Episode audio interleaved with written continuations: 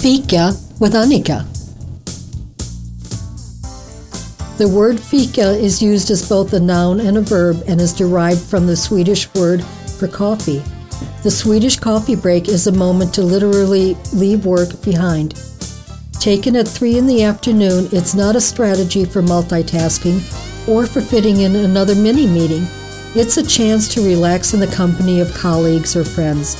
The key is to pause your day. So, brew up some coffee, grab a seat, and embrace fika. Well, good afternoon, everybody. This is Annika with Fika with Annika. Thank you for tuning in. I'm sitting here with my recurring guest, Tim Lauritsen, uh, the wild man from Anza. He's known for his uh, love of nature, his love of trees and, and the native plants, and um, all of our surroundings. So uh, there we go, Tim. Take it off. Take it away. Here we are, uh, April, mid-April, and the seeds are popping. On the way here this morning, um, pine trees have been dropping seeds and they've been popping, and it's the peak period to get them before the birds. You know, there's a feather connected to the seeds. I have uh, Coulter, Jeffrey, bristlecone, and other fir and cedars. When the seeds fall from the cone, the feather attached to them, which is the outer lining of the of the seed helps it fall out beyond the drip edge or the furthest most edge of the branches so that the forest spreads. and when the seed hits the ground, of course, then it becomes free range for the wildlife. But what the seed will do is it will open partway and send a root down into the ground its umbilical cord for maybe as much as six inches. And then it'll lift the rest of the pod, the seed pod, up into the air, maybe several inches off the ground, and still closed enough to allow the first green sprigs to absorb from the placenta lining on the inside of the seed, which then, on the first warm day of sun, the seed pops and the sprigs open up. It's magical, like a wildflower, and it's a tree. And this whole process, by the way, the smallest pine seed comes from the largest pine cone. It's called the bristle. I mean, it's called the coulters and bristlecone. I, I, there's such a variety and of seed and conditions in which the forests have learned how to grow. That's why meadows become forested, and forested areas eventually die of age and become the meadows from the recycling of that forest. Today's policies is to remove all of that, as they are here on our mountaintop, Thomas Mountain to our north. Burn it up, get rid of it, don't allow any room for undergrowth, too much of a fire hazard. Oops, well, I guess the wildlife will have, the wild critters will have to find piles of rock or dig in if they want to remain living there. So the policy has been for too many years to let the undergrowth grow, which destroys the forests. But to remove everything down to mineral soil is is Nazi uh, reaction to what the mistakes we made. And we learned this back in 1988 when Yellowstone lost a good chunk of its pine forests to fire. The policy then was let it burn. But the policy then, and the lesson that didn't get applied or learned, uh, was we can't put the fire out if the forests are dried up and overgrown and undergrowth, it just is a huge fire trap, and there's nothing man has made that can stop the fire. And during droughts since the mid 80s and late 80s when Yellowstone burned, um, we've had drought. So we've lost over 50% of our forests, even from the turn of the century. So in the last 19, 20 years, the bark beetle has uh, done its toil, and the wood burrower in the soil uh, also comes into the root and into the tree trunk and gorges itself. And our stately treasures of 150 years of growth or more, even some are 300, 400 years old, succumb in matter of days. We have chosen not to spray the forests like was done by the U.S. government in the after the war, Second War, and into the 50s and early 60s. We sprayed the forests, but then environmentalists uh, recognized eggshells were too thin and our eagles our eagles were not reproducing, so we stopped using that. So the history has been to fight and save our forests. But back in those days, just 60, 70 years ago, it was about uh, timber. Today it's about recreation. And so we have a whole different approach to our forests and the need for our trails. Just before our microphone came on, I was sharing the fact that in the same late years of Reagan, 1988, um, our trails about disappeared. And those were the first years of satellite dishes, and people stayed home instead of hiked trails. So, by looking at the history and the importance of creating a raised bed for our garden and a fence to protect it and maybe an outer area to let the wildlife know I'm sharing this territory with you. It's all about walls. I don't understand why there's such a big to do about building walls. We all do it if we plan to to maintain and grow our dream. So from being a gardener early on, learning how to walk again, climbing up the handle of a shovel, I yearned to go see the forests. I didn't have seeds, and one of my first rewards in finally healing enough to get up a trail locally to gather seeds started a whole new career, although I didn't know it at the time. now, um, I've come to realize how much more important it is to get more of us to bring back the native trees and shrubs that survive these droughts and have adapted. Um, cedar, incense cedars will survive a six year flood. In our southern forests here in Southern California, we're fortunate to get a summer tropical, subtropical moistures that come in off of the southwest uh, along the southern sections and and keeps the mountaintops alive. But we also learned in the 80s and 90s when Oregon and Washington were checkerboard stripped of their forests that the rains stopped coming and these trees are like feathers grabbing moisture out of the air. And when you take the forest or you lose the forests, the droughts come and they stay longer. So it's a battle.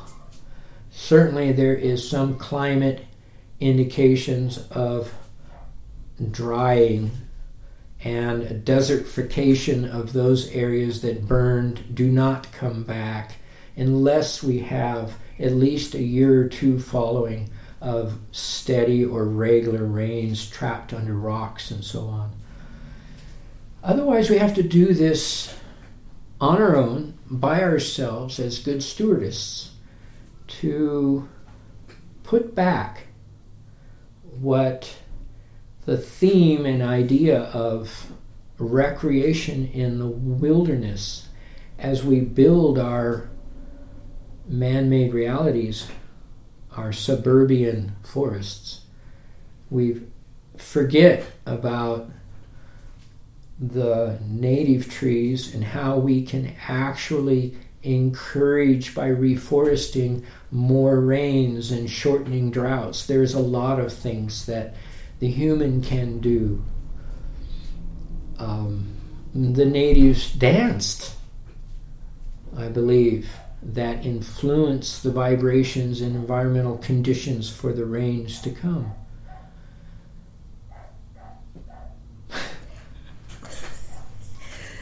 Better get the breathe. So, as I built a garden and learned to walk again, I could see the forested mountaintops nearby.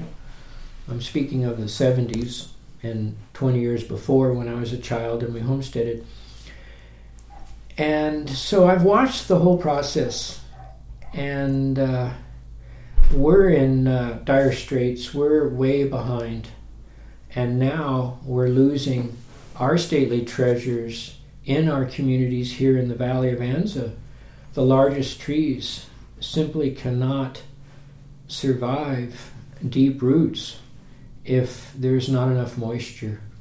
And I've noticed quite a number of uh, the larger trees are dying off, one at a time, one day at a time, and it's too easy for us to not notice.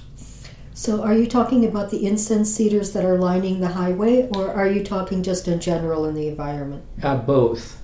Uh, the community of, or the town and the village has a number of lost stately treasures, and one of the tallest, biggest cedars is lost half of its double trunk right over the top of Las Casinas. Uh, another just to its west edge of the parking lot was lost. There has to be a tagging, an official tag mint metal that says this is a habitat tree and cannot be cut uh, because of the Migratory Bird Act that protects the wildlife that have learned to live downtown when the rest of us go home at night. But it's not just that, Tim. They're not getting the water that they would. I mean, this year we have water, but previous years during the drought, there wasn't enough water. Yes. And, and again, I'm talking about the trees that are lining the highway. Well, due, So- due to the ongoing efforts of Caltrans and the county putting in concrete curb and gutter and more asphalt, uh, the nine inches of rain we got in the middle of February of this year, 2019, uh, most of that flooded off and left a lot of silt. So the the practice is is still to shed the water, not capture it. And uh, my whole local process um, at my property has uh, been able to capture quite a lot of water, but a lot of silt and soils with it. Um, but it's gotten to the point now where more neighbors clearing land up, uphill and longer droughts has caused a tenfold movement of silt that has to be managed. It's fascinating to watch the native chaparrals shed and scatter these raindrops and allow the soil to absorb very quickly. If the ground is cleared for grass, the water floods off. And so that nine inches of rain we got in 20 hours in the middle of February ran off. We've seen a lot of effects of, of that huge volume on the surface not getting absorbed. I believe much of the rains that fed the forests came from the north in the winter after Thanksgiving until Easter. We had what was called winter, the four seasons. after 70 years of smog production and uh, fires, wildfires, we now have desertification, and our area is almost being referred to as high desert again when it was called high country. So it's a real situation, and in the last two years, we lost a great, wonderful chunk of our forests, especially on the south faces of San Jacinto Mountain. So there should be and there must be an effort to replace that which we've lost, or otherwise we're going to be breathing more CO2 than oxygen eventually, as there are less and less trees and more and more cars and and people. The the the writings on the wall. Um, planting trees is a wonderful way to take the CO2 and turn it back into oxygen. And it, it allows us to live a, a more healthy life. Uh, surrounded by forests allowed the hundred year old Indians in the Pacific Northwest to look like they were 50 years of age. But look at those Indians from the mid 1800s in the Midwest where there were no trees. They look like they were 100 years old when they were 50. I never thought of the, the correlation between uh, the tree's oxygen and aging. It is very real. It creates, trees create negative ions, as does the tidal action along our coastlines. So our sources of oxygen come from the edges of the oceans and that whole process. But it also comes from the trees. They are the filter that gives us more oxygen. And we've been losing and we're falling behind as the, the more and more our population has doubled since 1960 globally. That's why we have hundreds of caravans coming up from the equilateral areas because the droughts have even gone as far south as the equators. And these people who depend on runoff from their mountains can't farm. They're out of water and they don't know what to do. So they go north. That's what we're experiencing. And um, so we lost our trees and we're losing this delicate balance and this was all known about. but we're, we're, are, is it human intervention or is it the wildfires or what is the, the major cause? It's both. It's a combination of. But I think that in terms of the ability for the forests, the pine forests, to reproduce, uh, the thin barked trees don't stand a chance to uh, the pollutants in the air that weaken them. Um, and our Jeffrey pine is a thin bark. And so are some of the pinyon. But the pinyon are so full of sap, even in drought years, finding water trapped under rocky ridges and on north slopes, like oak trees do, they survive. They have massive root systems. Pines have one taproot. And uh, one thing I've learned is that in transplanting these seedlings popping out then now, if you cut the tap root, the top of the tree will die, even from the first few days of life. And I've had birds come snip off the seed two inches off the ground, not open yet. And they've taken the top of the foliage, those first sprigs with it. That tree stayed dwarf for the rest of his life. So, what happens in that first week of life is so delicate. It's just like when we were born. We humans are really vulnerable for a good a year. Well, it takes about a week, at least, in perfect conditions for pines to survive the elements. And they stand a better chance uh, if the winds blew them up against a rock in a crevice where the waters are trapped. They prefer mineral and moisture at first, almost growing without soil. but as a uh, nurseryman, I give them the best they can. And as a gardener, I always threw my eggshells out, and now I have since learned that crushed eggshells uh, buried in the earth discourage grubs that etch the lining in the the outer lining of the hair roots of our vegetables. And they also give nutrients to provide brighter longer colors to the flowers.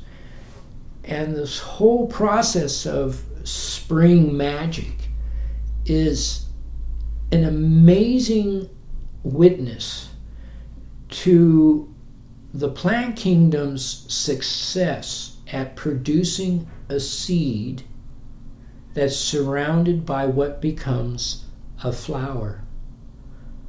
The flower grabs the sunlight and feeds to the seed, and it does it in a matter of days and the seed can lay there for 10 years and then do it again. It's magical.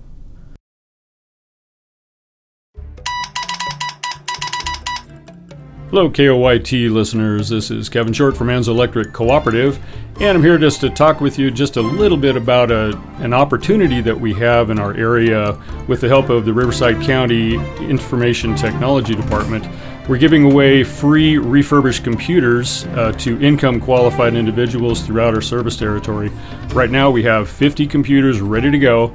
We're working with KOYT Radio to make applications available for anyone that's interested in uh, obtaining a computer. So stop by the radio station, stop by the co op, or uh, look us up online at anzaelectric.org.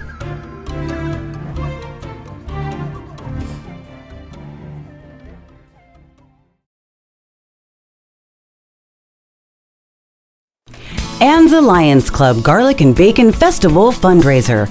Bring your best recipe for the many cook-offs. Saturday, May 25th at the Lions Gymkhana Field. That's 39551 Kirby Road. There will be garlic and bacon cook-offs, contests and prizes, vendors, a kids zone, music, raffles, and more. Garlic or bacon. The cook-off categories are soup or salad, appetizer, main course meat, main course pasta, and desserts is $5 per entry. Enter one or all categories. Send an email to Anza Valley Lions Club at gmail.com for a cook off form and any questions that you might have. The Kids Zone will have all sorts of activities. Bring the kiddos for the Kids Zone for face painting, balloon animals, the petting zoo, pony rides, a bouncy house, dunk tank, games, and more. Reserve vendor spots now. Vendors only, any size space will be $10 until May 18th. After May 18th, vendor spots will be $15. Entering the cook-off? Cook-off participants will get your vendor spot for only $5. Come on down for something different and something fun for all ages. For more information about the Garlic and Bacon Festival, donations for raffle prizes, becoming a vendor, or volunteering at the event, Mimi can be reached at phone number 760 637 9173. The website is anzavalleylionsclub.org. Email to anzavalleylionsclub at gmail.com. The Garlic and Bacon Festival, Saturday, May 25th.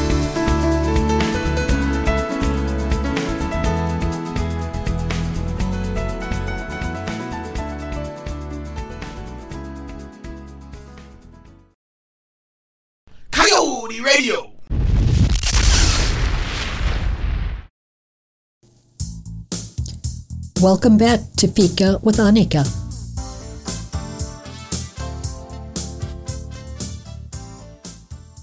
Well, you're right. I was out uh, last weekend and I'm seeing wildflowers that in my 10 years living up here I hadn't seen before out, out in uh, meadow areas. And they're just popping up, and it's like, well, I haven't seen this before here. So they've been waiting to grow. Well, the old ranchers told me every five or six years you'd break even. And then the weatherman said, well, that was an El Nino, uh, and that's why we would have five or six year droughts. But then we started controlling the weather, and that extended droughts to decades. And so that's why we forgot what this magic can do under certain conditions of continued moisture and increased temperatures after freezing. The poppy will not sprout unless it freezes. And we've had a lot of winters here where we've not had the freezing temperatures. Uh, are you talking the, the poppy California- seeds, or are you yes, the talking California the, poppy the seed. perennial The root? seed, well, the seed, the, the native California poppy seed that covers the mountains for miles with orange, that seed has to freeze. And if it's moist when it freezes and stays dormant, it's the same with fruit trees. They need three weeks of dormancy for them to go into a phase that encourages this inner growth that then becomes an incredible magic like the flowers. The trees are doing it too. It's just um, it's amazing. Should I be putting my poppy seeds in the freezer for three weeks before Uh, I sow them? three or four days would do. Okay, yeah. In little plastic packets so they stay dry. Yeah. that would work. That helps.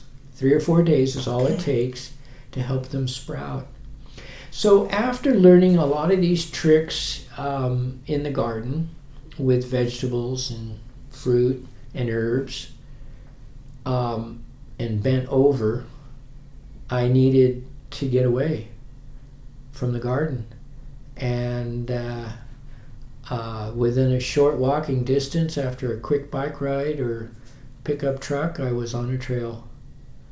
And it's it's really a wonderful combination for us to learn how to live not just survive off the land but to live that's what the homesteading ethics was about was to prove up that the land would not only support you and your animals but that you could help your neighbors who couldn't so that your community could grow. Today, we've built up barriers and walls. Even before we move in, the surveyor has defined the corners, hopefully. Although one of my early jobs here was to let the neighbor know they've done a beautiful landscaping job for their neighbor. Oh no. Um, so uh, fences go up, and the deer and coyotes and the other wildlife have to back off this checkerboard corridors.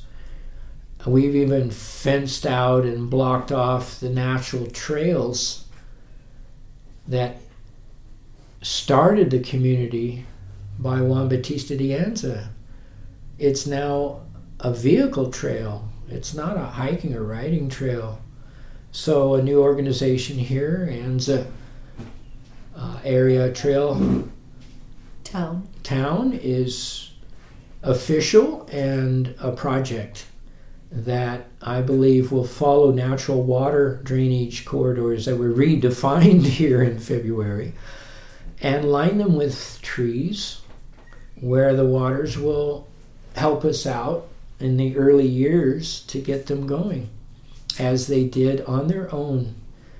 Not a lot of effort involved.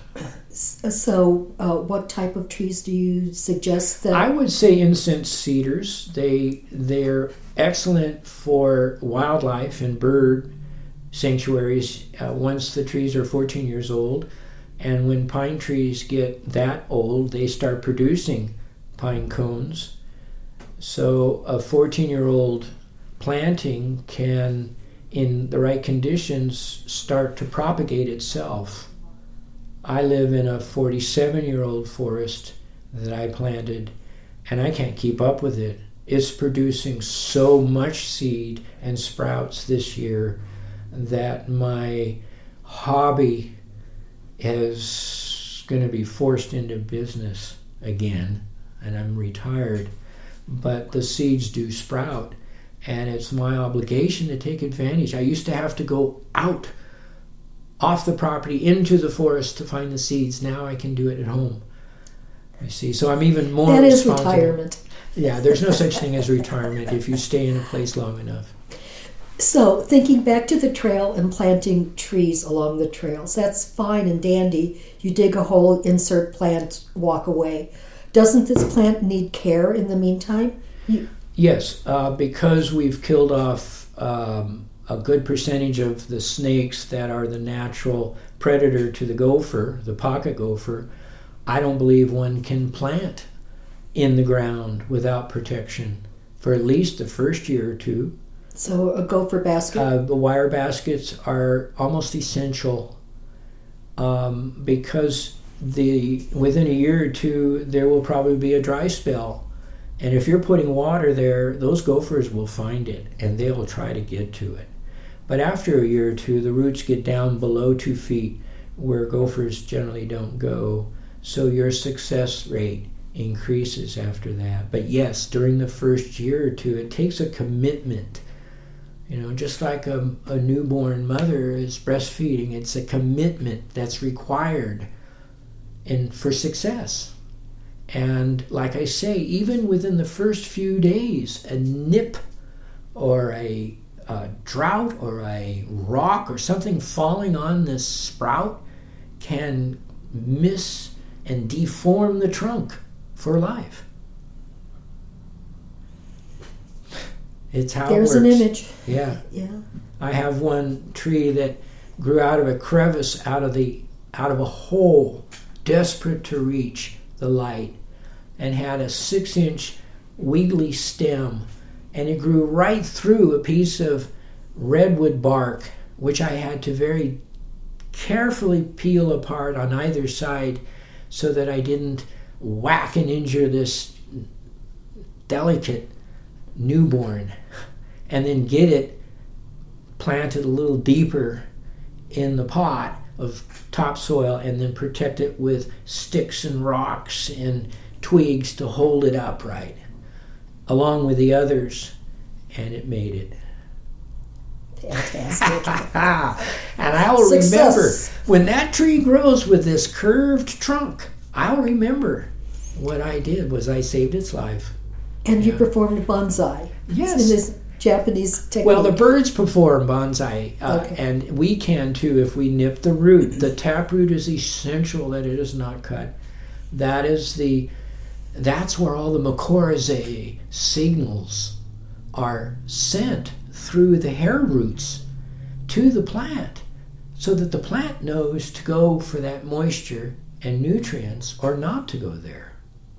They've already determined that this signaling is an inner networking and how some trees are compatible with others and their root systems grow together like a cedar and a pine. That's why it's very essential to stay with natives. They have already taught.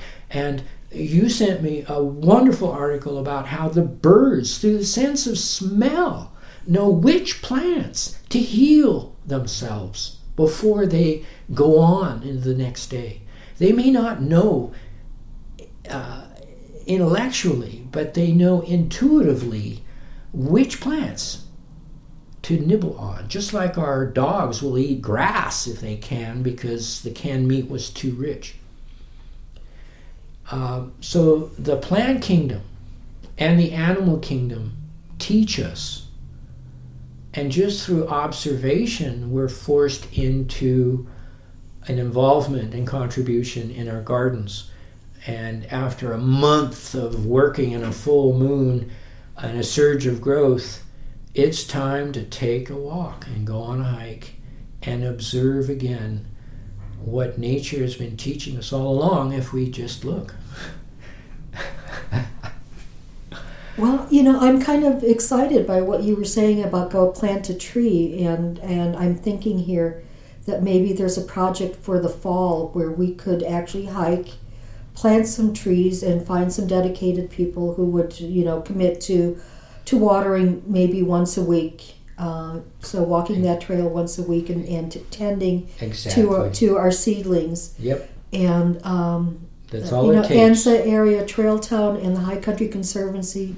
I think I can see a project coming together here. and I do believe we might, might, just might get some support from our own community electric co-op is it tonight or I guess the 24th, we get to discuss and hear about a wild. Uh, a wildfire mitigation. Mitigation, Yeah, that's next week. and that always comes up when we're talking about planting. I uh, have learned through landscaping it's quite important to keep the evergreens and pines to your north and the deciduous to your south so that in the winter we have sunlight um, and in the summertime those deciduous provide shade you can plant your yard and property to actually create a much more efficient ecosystem that is compatible with the cold winds and the extreme triple digit summers. Um, my house is 33 years old and seldom gets above the mid 80s, even when the temperatures are 112 because the pine forest and cedars provide shade and protection from the heat. And those trees not only absorb but reflect the heat. And therefore, living under and in those trees gives me 12 degrees less temperatures for the summer. And also, because pines are recyclable, provide firewood for the winter that's what sustainability means. Of course. and uh, I love building my soils as much as I love planting and growing um, because it keeps me grounded into the earth. It's actually uh, advantageous to take your shoes off and stand on your compost pile You to discussed that. absorb vitamins A and Yes. C that we now discover are in the soils that because in our 60 years we've been wearing latex and leather and wool and all this other material that have prevented that. So building soils is really important to do it barefoot if you've got it set up and you don't, you know, poke your toes with a shovel head. Okay, so so talking about making your compost then. So obviously we're challenged here because we don't have like the grass clippings. Uh, we don't have the green waste to add to to our piles. So how do you how do you prepare your compost? Well, you can start with straw. Oat straw has seed and will reproduce, and um, a flake, a two, three inch flake around a new planted fruit tree will um, will allow that tree to drink maybe twice as much or more water. 50% of the water that we give our trees in our garden evaporates when the temperatures go over 90. So, drip systems, too, if laid on the ground, and because they're black and don't drain all the water, if those are turned on in the day, that hot water can come out the drip and, and really do havoc. Uh, it's actually boiling hot water will kill most plants and weeds. So, drip systems are limited to before or after the day heat. Um, you can't bury them or the gophers will eat them. So, soft plastic is the least expensive way to distribute water, but in the essential way to get water where it's needed. It's just in the planning to do it before it needs it. Just like the old rule of thumb when you're on the trail hiking is you drink before you're thirsty. That's good advice. And it's the same is true with the trees. Now, planting and going to the extra effort of going down two and three feet with a good mulch and material that holds moisture will provide twice the nutrients and maybe three times the water. And those mycorrhizae will send the signal for the tree to go down deep right away. And that's the trick.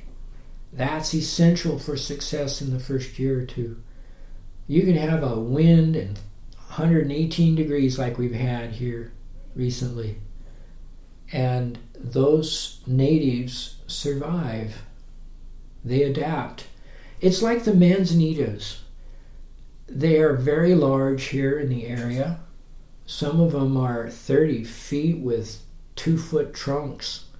You can't find manzanitas like that in the Sierras. They're all little shrubs. But what the manzanita has learned to do to survive is that they use their leaves as cups level at night to gather the moisture accumulating on their leaves and into their leaf. And then they drink that water by sending it down the stem to the trunk. Now, in a drought, they'll do that in the daytime. But if, if they're dried out and it's hot and sunny, those leaves aren't capturing sun.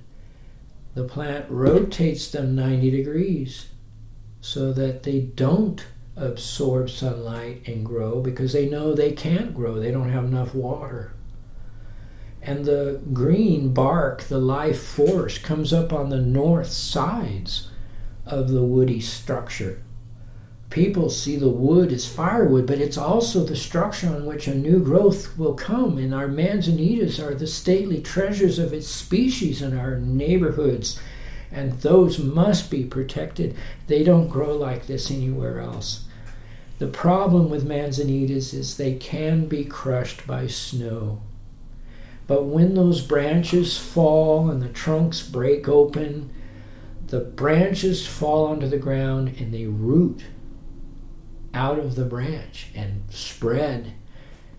And also, of course, birds will eat the seeds. I've seen a lot of clusters of manzanita berries in the scat from coyotes on the trails. Uh, the outer layers of the manzanita berry. There's two types. There's a sticky berry, and then there's the red red berry and only the outer layer, and particularly that cambrium layer and under it, uh, is the nutritional part. But most of the birds and coyotes would just eat the whole thing. And uh, again, they're absorbing that nutrients from the outer layer. Most fruit is is just an outer layer protecting the seed. So uh, the process begins in that the bird shits the seed already coated with fertilizer and increases the chance of it sprouting and growing. Uh, or as kicking the scat off the trail as well. So encourage the, the wild birds to come and eat, basically, yes. is what you're saying. Starts with a tree, and uh-huh. a cedar tree, a pine, something that holds its foliage in its lower ends.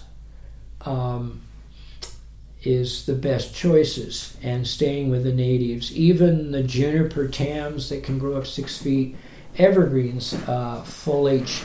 Um, there's a book sitting here of woody plants of the Southwest that, uh, if you have questions about that you want to stay native, I will look up and give you the answers.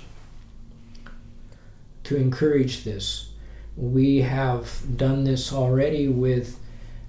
Um, a community garden down at the museum and also uh, a local effort at growing the very types of wildflowers uh, that the migrating butterflies prefer, uh, such as milkweeds and others that will grow quite readily in your garden. And then you'll get the chance to see the migrating butterflies. Uh, they were forced to take a four or five day rest in their migration on my manzanitas, but they've been flowering since January with all the moisture from before and after the rains in February. Um, they're still migrating. And they'll fly right over or through any wall I know. I think you're right. It's definitely any windshield. I, I do understand, of course, that there is uh, people up in arms about building the border wall through a, a butterfly migration area that they breed in. So I think part of the design is to allow for that. Thank you for joining us for this week's Cup of Fika with Annika. Tune in Wednesdays at 3 p.m. and a replay on Sundays at 1 p.m. If you have any questions or comments for me or my guests, please send an email to programming at koyt971.org and put fika in the subject line. Enjoy the rest of your day.